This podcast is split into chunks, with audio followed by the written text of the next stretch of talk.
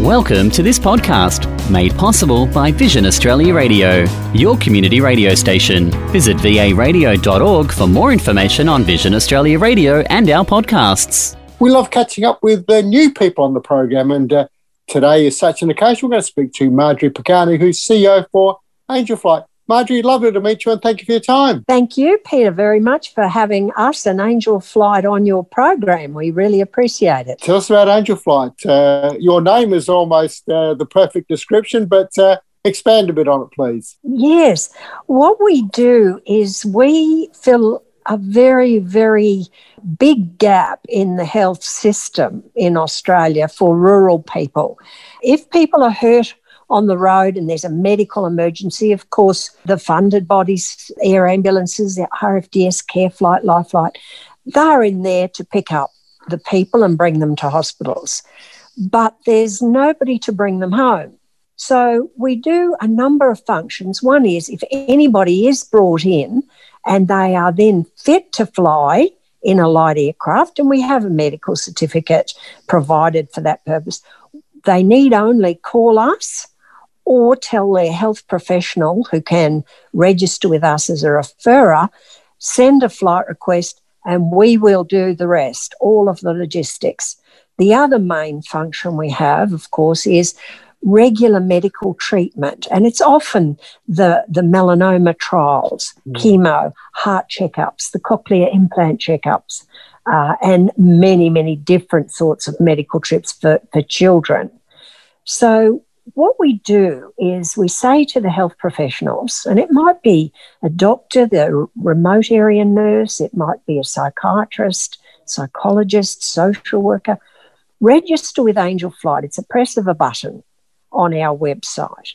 Then, when somebody comes along that has a need for air travel, and that need is assessed by the health professional, they then send a flight request to us. So we will then arrange to go and collect the patient and often family members from the rural area, and then we will bring them back, private aircraft, private pilot. Often they, are commercial pilots or airline pilots flying these private runs in their own machines. And they will bring the passenger into, for example, into Adelaide, usually landing at Parafield, but sometimes Adelaide. And likewise in Melbourne, Sydney, Brisbane, all the major towns, Newcastle, Townsville, Mackay, various places along the Western Australian coast, Tasmania. So they will bring them in. We will have a driver, again a volunteer with their own vehicle, but properly vetted and insured.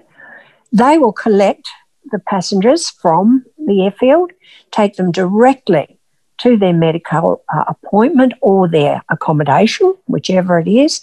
And then at the end of the process, we will have a driver collect them, bring them back to their waiting aircraft who will fly them home. And that is totally no cost mm, to the patients. Fantastic. Marjorie, how far out are some of your patients? Uh, obviously, talk about uh, the capital cities or the major cities where uh, people might be coming from a hospital, but where do they go to and for treatments? Yes. How far out do you go? Well, look, there are no limits. Australia's a big place. So, sure. uh, for example, in South Australia, where you are, we will go out to Marree, then we'll go up to Birdsville.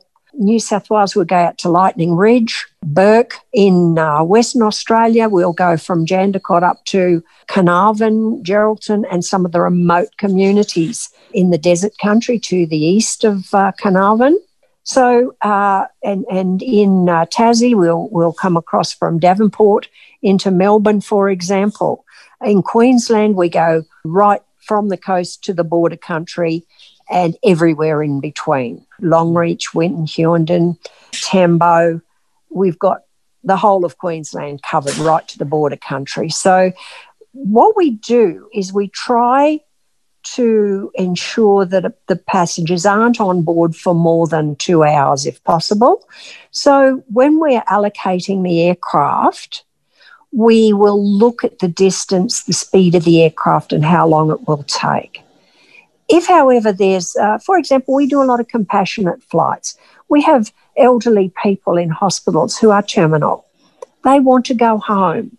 mm. and pass away with their family in their homes. And that might be a, a recent one was Kununurra. And the, and the elderly gentleman was in a Sydney hospital. In that case, we paid for airline transport fares to get him home to Kununurra because clearly it is too far to go in a light aircraft. So we will always use the airlines to back us up. For example, in regional southern states and, and in, indeed in Queensland now, uh, Rex Airlines is very, very good to us and helps us out a lot. So we will put the passenger on an airline if the circumstances are such that that's necessary. And that might even include that might even include uh, when one of our aircraft is not available or the weather isn't suitable. We'll look mm. at all those options, and if necessary, we will just pay the fares. If the smaller aircraft can't do it, we will put them uh, on a jet if that is necessary. Marjorie, May is a month where uh, we recognise the work of volunteers, and uh, you obviously do that as well because you're very reliant on volunteers. That's right, and, and at the moment we are taking our our small team. We operate in a very small team. There's only half a dozen of us that covers the whole nation. And we are visiting all of the, the major cities and indeed Adelaide uh, this coming weekend to invite all our volunteers for uh, a meet and greet and a yarn and a few drinks and presentations to some of them for their extraordinary efforts. Not that they're not all extraordinary, but some of the pilots and drivers have done thousands and thousands of hours of flying and driving. So uh, we're getting around uh, this very month and, and recognising all those volunteers. And it just so happens Adelaide is this coming weekend. I will enjoy your time in Adelaide. And Marjorie, how are you funded? Because I'm thinking, uh, you know, planes and fuel and cars, etc. None of that comes cheap. No. Well, look, what we, we're not funded, and nor do we ask for government assistance. We are for the community and really by the community. We never undertake fundraising activities. We spend no money at all on fundraising or marketing. And what we do is we really rely on communities and word of mouth. They know we're out there. They know we're helping their people. And we have wonderful volunteer organisations such as Lions, Rotary, CWA, View, Probus. The list goes on.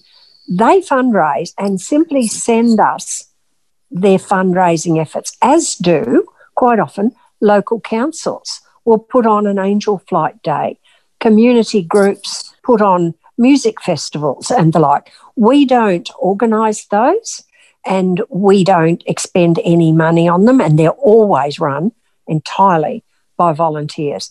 And what we do with that, about 15% of the money goes on uh, paying our um, staff, our flight coordinators, and we have a small office we rent in Brisbane and we run nationally from there. The other goes to flight coordination.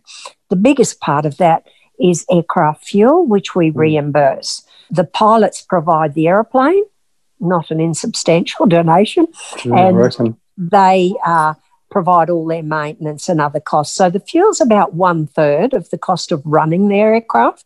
So we reimburse their fuel. For the drivers, we will give them a small fuel card, which generally will cover their tolls, particularly in Sydney and Melbourne, where the tolls are awful, and Brisbane. Mm. And uh, so that's that's where the donor fund goes, but it all comes unsolicited from the community. And we we proudly say that we don't use funds for anything other than where they were intended. We don't have to go out into these big commercial fundraising ventures because the communities that we look after look after us in return. It's a unique model. If people do donate to us, for example, through the website, we never ever disclose the names of donors. We thank them and we will never contact them again. We will never ring them. Oh, you donated last year, so you better do it again. That's not how we work. We're a unique model. And I think the donors uh, appreciate that and we can say hand on heart your money's going to where it was intended. Margie, there's so much more we'd love to have covered. We'll have to save that for another day, but continue good work. If people do want to help out, angelflight.org.au is your website. thank you so much for your time and continue good work. Thank you very much for having us, Peter. That's uh, Marjorie Pagani. Marjorie is the CEO for Angel Flight, angelflight.org.au if you want to find out more. This podcast was made possible by Vision Australia Radio. Visit varadio.org for information on Vision Australia Radio, news, interviews, reviews, and more of our podcasts. varadio.org.